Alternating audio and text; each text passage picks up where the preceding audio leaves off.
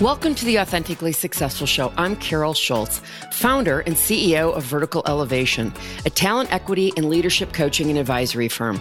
We partner with founders and CEOs to create talent-centric organizations, either where they don't currently exist or rebuild companies into talent-centric organizations.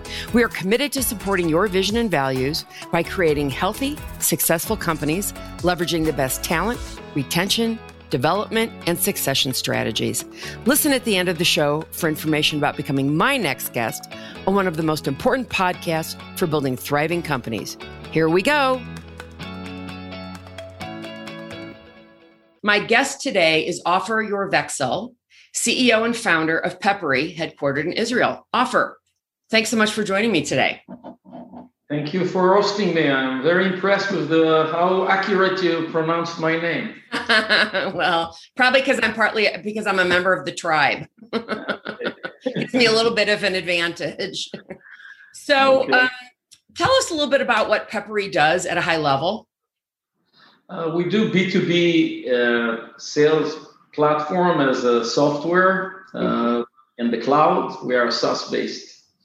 Helping distributors, helping manufacturers, companies like Dermalogica, like Coke, like OGI, where sell their products business to business using our platforms. Can you kind of paint us a picture of how that works? Sure. In general, it's divided, I would say, to two.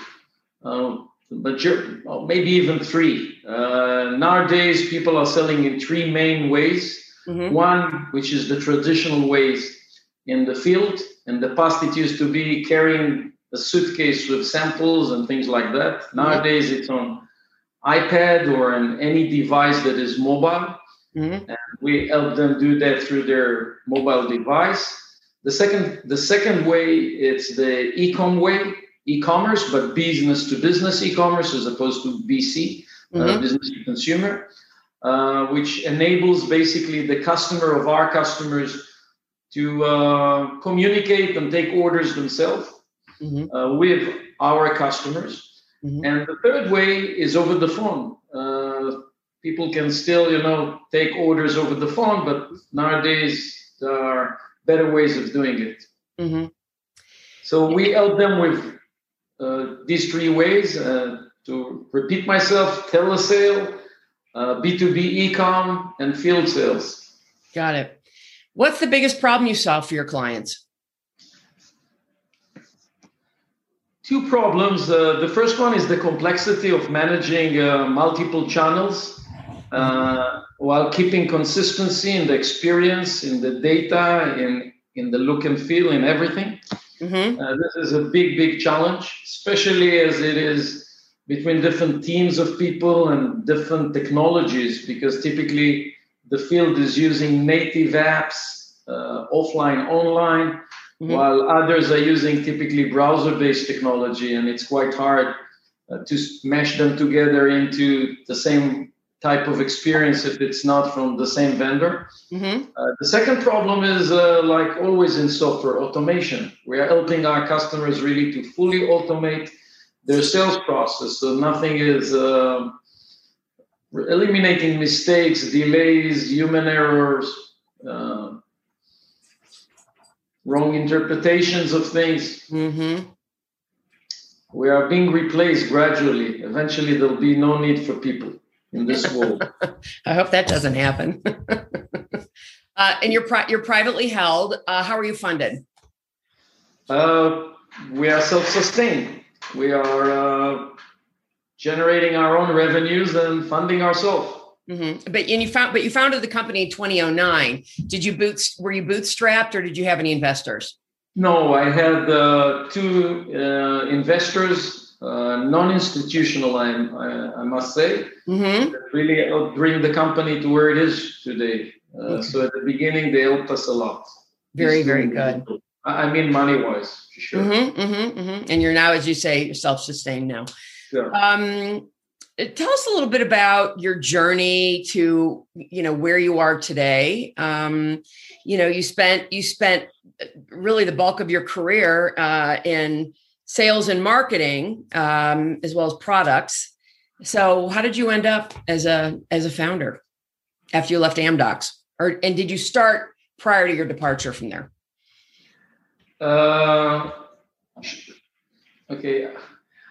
Prior to my departure, I started as an engineer, and I was working as an engineer for Intel, and actually in Phoenix, in the Phoenix Valley, and not just for Intel, but several other semiconductor companies back then in the 90s. It was very popular in the Midwest, Southwest. Mm-hmm. Then I got an offer from a friend of mine who was learning with me in the university to manage a company in Boston, a software company. And this is how I got into software. Mm-hmm. And managing that company back then in Boston, I started to work more and more with customers, and loved it. Mm-hmm. And then I went back to Israel and worked for several other companies as you said, VP sales, VP marketing, and VP product. And really, this is the way things evolved. Amdocs, how I started Pepperi. So actually, I was approached by two different individuals by chance that were sent by those investors.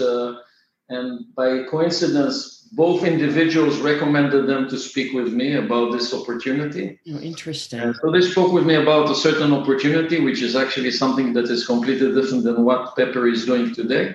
Mm-hmm. And we reached an agreement to do back then what was warranty. This is how it's all started. We were managing warranties in the cloud, warranties of mainly watches. And after 3 to 4 years, we switched focus to what we're doing today. Interesting. So what was it about your background that, two things, what is it about your background that prepared you for what you're doing right now? And what was it about your background that had these people approach you about a company? One of them used to work with me as a peer.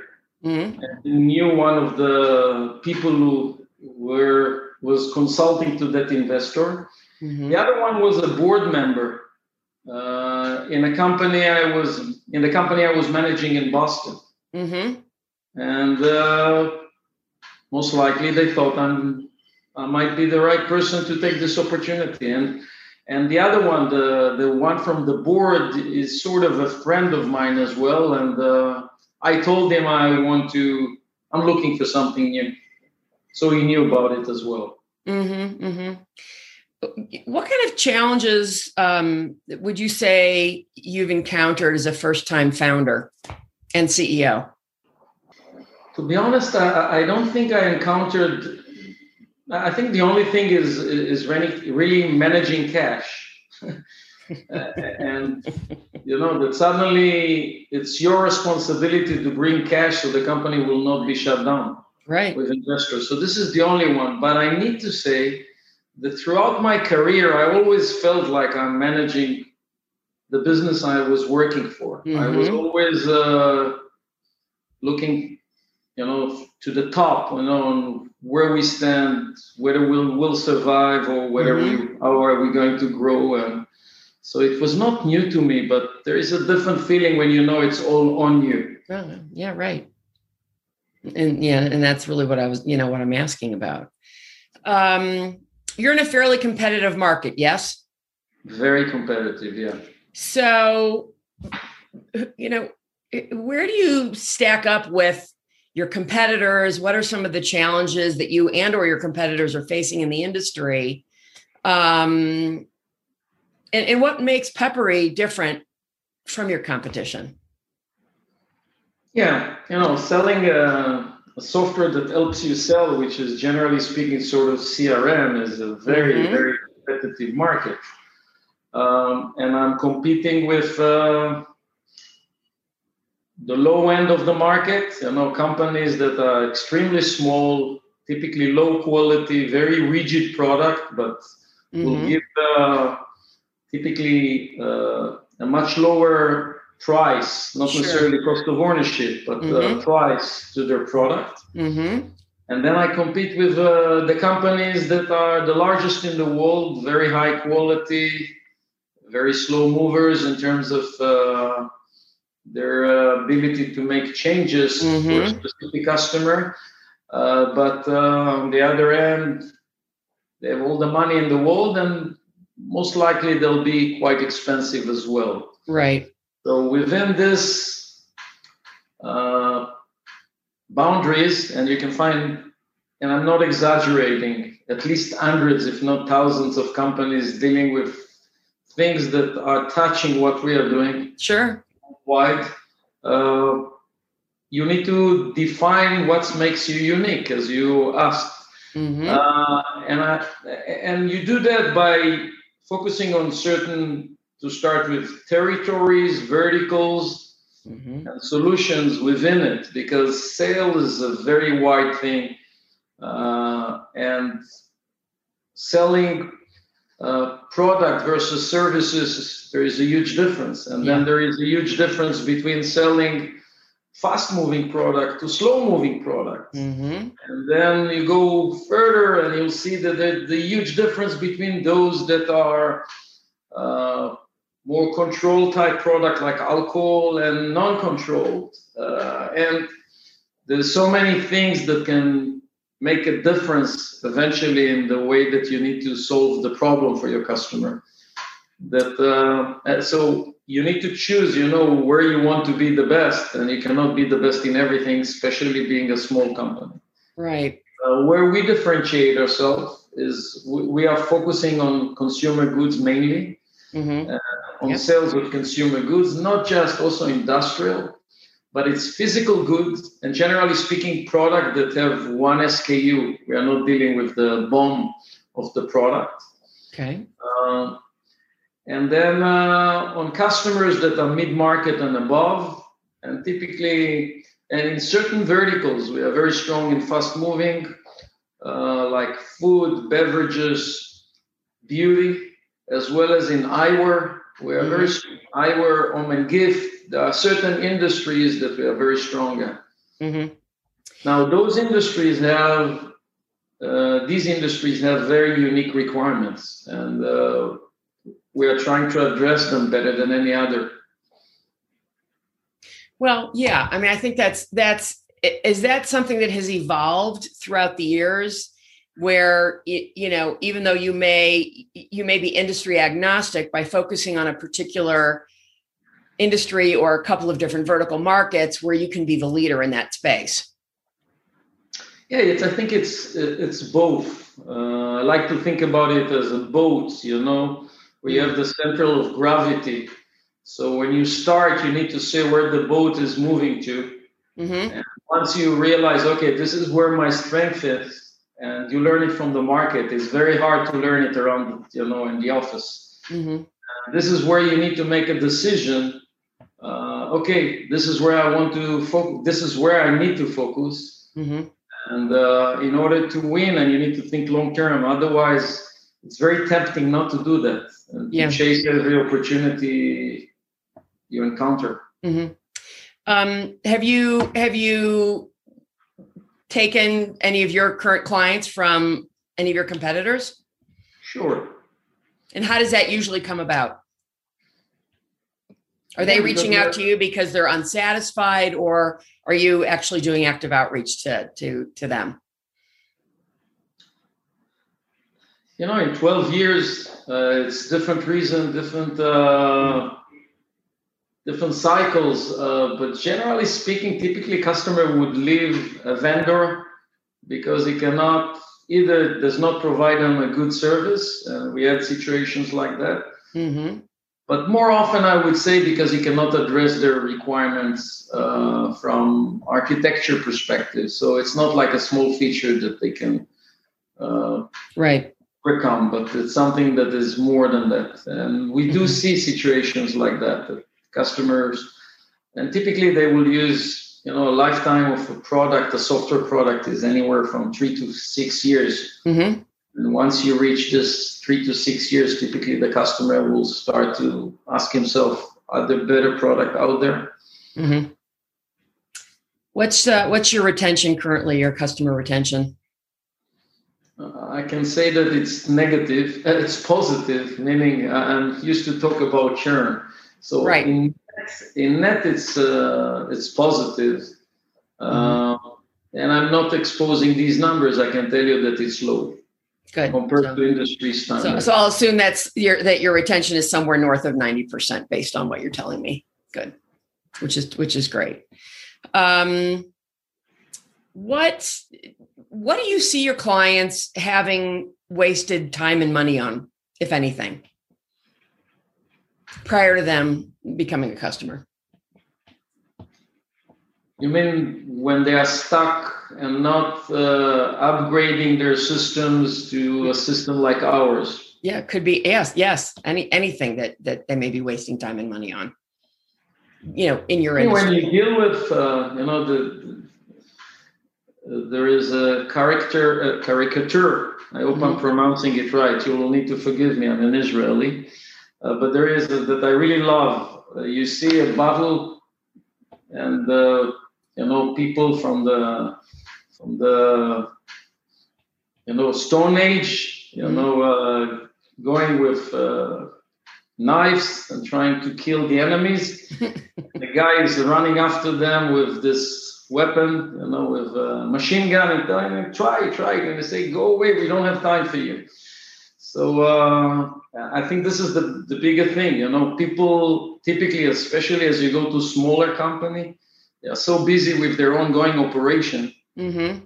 In many cases, they don't have time, and I don't blame them. I see it also in my company. In many cases, it's very hard to stop and to say, okay, can we do things differently? Can we do things better? And typically, doing a project like that is not simple. You need to really revisit your processes, your data, and really put structure into things that not necessarily too structured. So it's not easy to automate your processes. Right. This is the main reason. Sorry. No. Go ahead. I'm sorry. How do your prospects typically connect with you? How do you market? This is quite unique for Pepperi. I think we are totally inbound. We are not doing any. I don't have SDRs. No one is. We are not chasing new customers by phone. So typically, we might do webinars. We might do things to attract customer. But then we will not chase them unless they contact us and explicitly say, can we talk? Can I see a demo? Can you answer blah, blah? Can you do this and that? And this is how we start the discussion. So we are totally inbound in that respect. We're just trying to publish as many case studies that are relevant to those industries and really be there in podcasts like this as well. So I'm curious, that's a really interesting strategy. I think you're, in all the years I've been doing this, probably the first person who's ever said they're totally inbound. Why is that you're not doing any outbound with SDRs or anything like that? Maybe because I'm wrong. Well, or maybe not, right? I have... There's got to be a method behind your madness, right? As you rightly said, I have a lot of sales and marketing experience. And what I learned is that,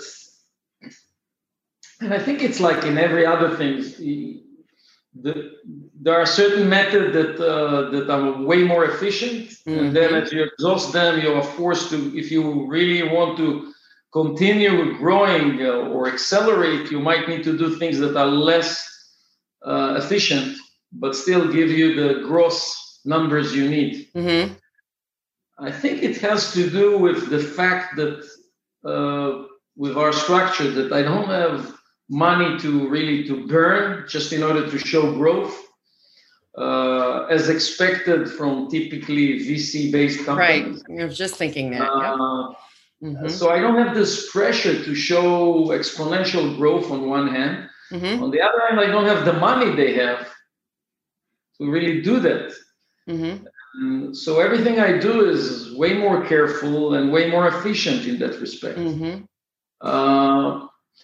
And in a way, I like it. Mm-hmm. Have you? I'm sorry. Go on. I'm finished.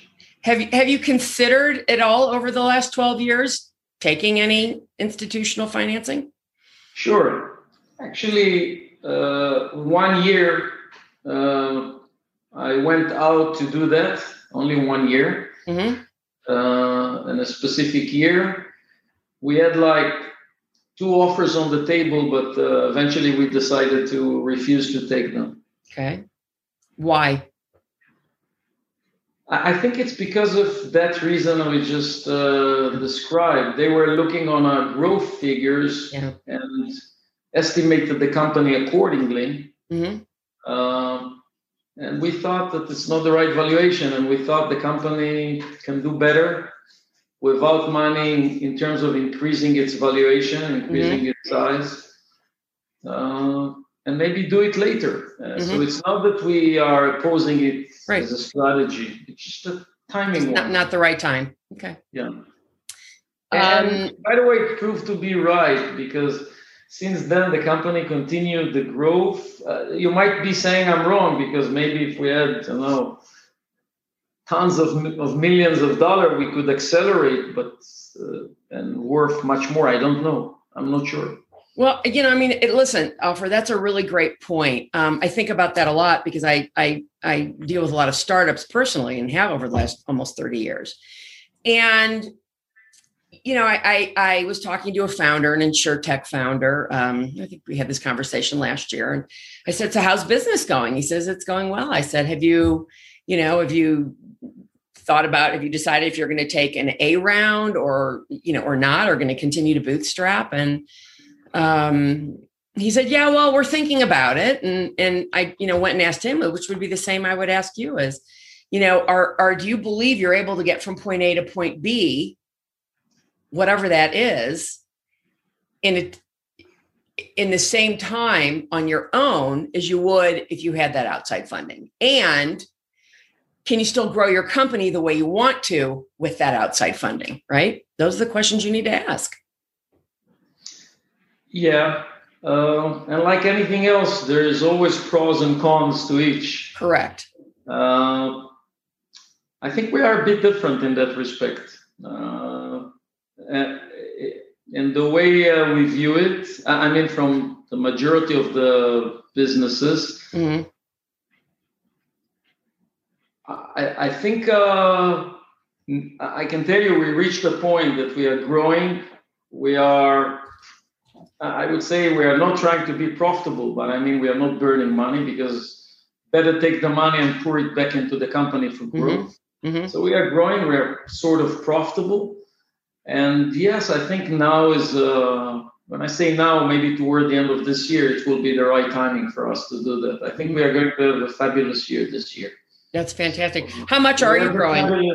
We have a fabulous quarter this quarter. Really amazing one. Awesome. How much have you been growing year over year, percentage-wise? Not a lot, as you can imagine. It's like 20%. Okay. Now, listen, it's better than a sharp stick in the eye. Sorry? It's better than a sharp stick in the eye. Yeah.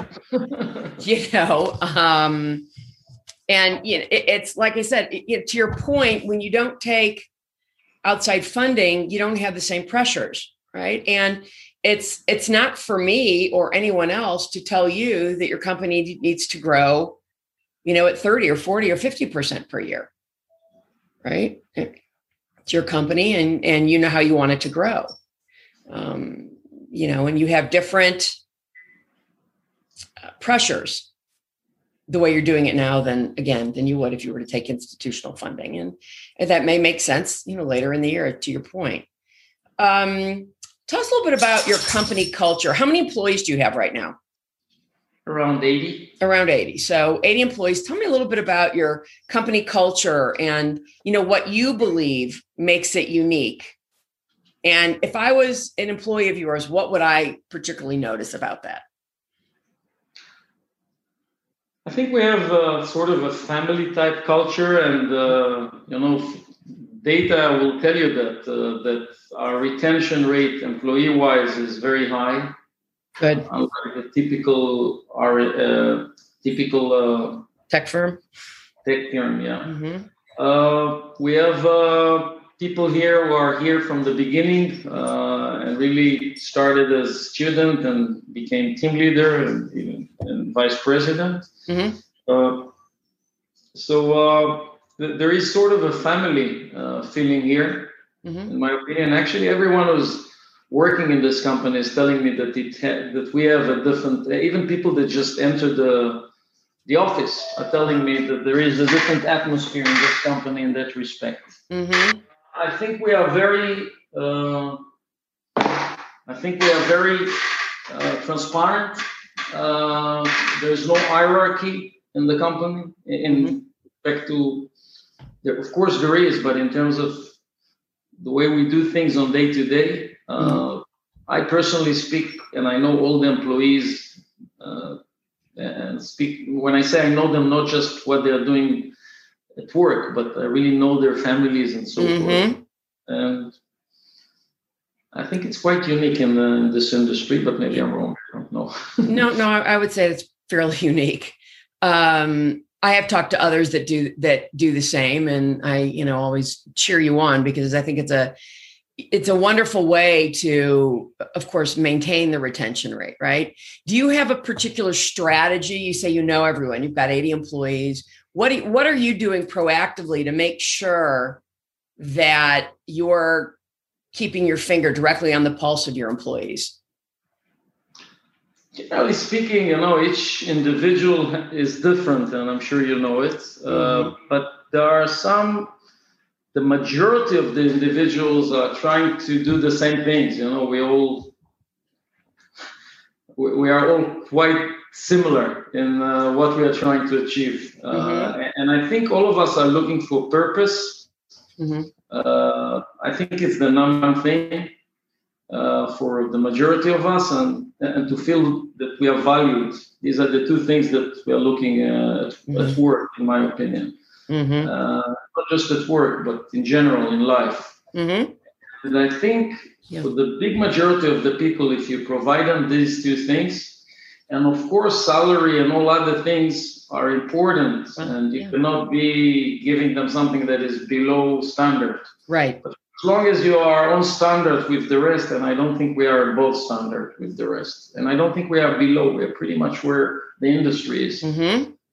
So for as long as the other basic stuff is met, I think this is the key to keep your employees. And I think if they feel that you value them, that you have a direction, that you are consistent in the way that you make decisions, that you value them as people, as individuals. Mm-hmm. They value you back. This is the way I feel in general. Yeah, I wouldn't disagree with that. People, I believe people, yes, you have to pay people a salary so they can live, right? We all need that. But I think what's more important is people really want to do good work, and they want to do interesting work, and they want to feel like they're contributing. Yeah. Right. And they want, and in order to do that, you need to create an atmosphere that they really care about the company, that they understand what the company is trying to achieve, and they share the concern and the wins of the company as their concern, as their wins. Right. And in order to do that, you need to be transparent with them, but really transparent, and not let them feel like, no, I'm your boss and this is not for you to know. Right. I'm sharing pretty much the entire information with the employees on a regular basis. Mm-hmm. And I don't remember myself telling an employee, this is not the data you should know. Of course, I'm not pertaining to salaries, but of course. Anything else I share with them. Mm-hmm. So where do you see yourself investing resources for growth over the next year? And would that then change if you do take institutional capital? Yeah. Actually, it's one of my mantras this year to everyone. There are two areas that are blocking our growth right now. Number one is marketing, because no one knows about Pepperi. We're too small, you know. That's outbound. And there is a wow factor when we do a presentation and a demo to companies that are searching for a solution like that. So, so I think marketing is number one, and I'm emphasizing marketing as opposed to sales. I get it. I completely agree, in fact. And the number two is R&D. If I could accelerate my development and do things that, and there's always things that you want to do and you want to do them faster for your customers and in order to innovate faster. So these are the two areas that I will invest more, dramatically more. And if I had tons of money, I would still focus on these two in general before spending money on other places. Good. But by definition, when you invest there, you need to invest in other places. There is a certain level of balance that you need to keep, but the majority of it in the future. Yeah, you know, I can't tell you the numbers of companies that if you don't market, they just fall by the wayside. It is, I mean, I think it's really the single most important thing a company can do once they have a product built and, you know, so on and so forth. People have to know who you are. What is it? What is it? And again, I did not say in marketing, go to outbound. I would still stick to inbound. Right. No, I got it. But so what do you consider marketing then? So what kind of marketing do you do? More events, more content, more content, more stories with my customers. Okay, we have amazing, beautiful stories with some of our customers. I'm amazed when I'm talking to them. And last week I was interviewing two large customers in the U.S. And I learned so much. Seriously, that I didn't know. And I'm always learning, and it's like, wow, if I could tell that to the world, I can always say, oh, this is a new angle that we can talk about, you know, and there's so many things that you can do, but you need people to do it, you need money to do it. So I think these are the type of things, that be more thought leadership, be more known as a thought leadership. Mm-hmm. Yeah, I think that's really an important point. If somebody were just getting into your industry, what kind of advice would you give them? Into our specific industry? Focus. Focus? Yeah. What do you mean? More than other industries, because it's crowded. The more your space is crowded, your focus is more important. Right. Yeah, that's a good point. What are the biggest opportunities and threats in your space? The opportunity is moving to digital. It's quite obvious that the world is moving to everything. So helping our customers in this transition, because the non-digital world is not going to disappear, not in the foreseeing immediate future. Right. So helping in this transition, there's a huge opportunity here. The threat is centralization, that everything will go to, to few giant vendors. I don't think it's a real threat. When you analyze it, always when you look on industries from outside, big majorities of those industries, you might know 2-3 names and you think the entire industry is those names, but then when you analyze it money-wise, you realize that in the big majority of the times, it's just a fraction of where the entire money is. I'm so glad you brought that up. I was actually thinking that earlier in our conversation when we were talking about your competitors, because, you know, I remember in the heyday of SAP, I mean, this has got to be, I don't know, maybe 20 years ago, if not more. I just can't remember. It's been so long. you know, people would think of SAP and think of ERP and think they own the entire market. And I believe at the most, if I'm remembering correctly, they owned about 35% of the market. And you know, the overwhelming was, boy, they have every customer. Well, clearly they don't, right? Oh, you'll be shocked. To your point. The amount of ERPs that we are running into even today. We are integrated to about 100 different ERPs. Mm-hmm. But, you know, the view is like one company owns everything, right? But that's really not the case. I was shocked when I saw how the money of media is spread. I thought Google is controlling the world in media and blah. And suddenly when I saw someone showed me a chart about the media, about all the companies that are above $1 billion in sales. Right. And tons of companies other than Google. Of course, Google is the giant. Okay, right. But there are like plenty of others who are over $1 billion. That's right. A lot of you just need to find your niche, and it's like if you look at history, you know, empires are going up, but then they go down finally. Sure. Eventually, you know, things. Yeah. The world is changing all the time.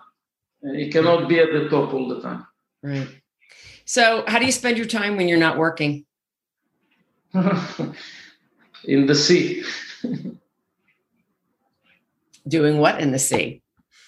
Sailing, paddling, surfing. I like the sea. Oh, you live in a good place. Almost every day, I spend at least 4 or 5 times a week. I'm spending like 2 hours a day in the sea. That's fantastic. And you have children, yeah? Young. I have 2 children. They are like in their late 20s. Okay, so yeah, so it's not like you have young kids that are spending that time with you. So okay. No, my daughter did a worldwide trip by herself, all around surfing. She was surfing all over the world. Oh, awesome! And so I spend some time with her. Sometimes we go together to the beach. Mm-hmm. That's terrific. So if somebody listening is thinking, God, this is such a super cool company, I'd love to investigate working for them. What would you suggest they do? Contact us, pepperi.com, and send us a message, and we'll be with you. We'll and that's Pepperi, like pepper, and then I at the end. Gotcha. So I have to ask you one final question. What's with the frogs? It's a long answer. You have time? Yeah, I have time if you have time. I'll make the time. The previous name was Warranty, but it was written like WRNTY. No one knew how to find it. Yeah, yeah.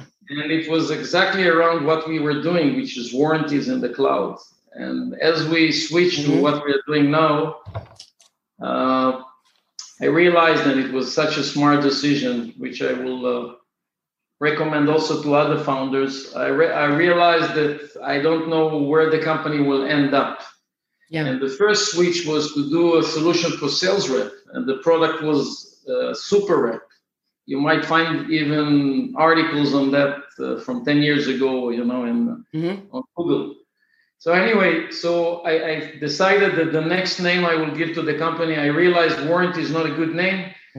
And I had like few criteria. First of all, that it must be .com and it must be cheap, so affordable. Right. And it must be something that it will be easy to pronounce and to write. Mm-hmm. I found Pepperi. And then I realized through dinner with a friend of mine in New York, my best friend. Mm-hmm. He's a genius, this guy, and he told me, you know, Pepperi is a frog. I told him, what are you talking about? I thought it's a pepper, we'll do something with pepper. I say, no, Pepperi is a frog from Peru. I told him, okay. I looked into Google and he was right. I say, okay, we'll do a frog. And the interesting part is when I presented that in the board that I'm changing the name to Pepperi, I have those 2 investors, and one of them opened his eyes on me and he say, a frog? I say, yeah, and I didn't know where is he taking it? Right. And then he said, I love frogs. And I asked him, why do you love frogs? He said, because they can only move forward. No, that's awesome. And then this guy told me, for 40 years, I have a Savrotsky frog on my desk, and I'm going to give it to you. And I have it here. And a few days later, it arrived by mail from Switzerland, from his desk to my desk. That's awesome. I love it. It's a true story. Oh, that's fantastic. Well, I have to say, I really appreciate the time you spent, and I really want to thank you, Ofer Yourvexel, CEO and founder of Pepperi. It's really been a delight to spend time with you today. Thank you very, very much. It was a pleasure. Thank you for listening to Authentically Successful. If you are a successful founder or CEO who would like to be on this program, please visit verticalelevation.com/podcast/apply. If you learned something from this interview and it made a difference, please share it on LinkedIn or Twitter. You can also do a quick screenshot with your phone and text it to a friend. And if you know of someone who would be a great guest, tag them on LinkedIn or Twitter to let them know about the show and include the hashtag Authentically Successful. I love seeing your posts and great suggestions. Lastly, we are regularly putting out new episodes and content. And to make sure you don't miss any episodes, please subscribe. Your thumbs up, ratings, and reviews go a long way to help promote the show and mean a lot to me and my team. If you want to know more, go to our website, verticalelevation.com, or follow me on LinkedIn. This is Carol Schultz. Thanks again for listening, and see you next time.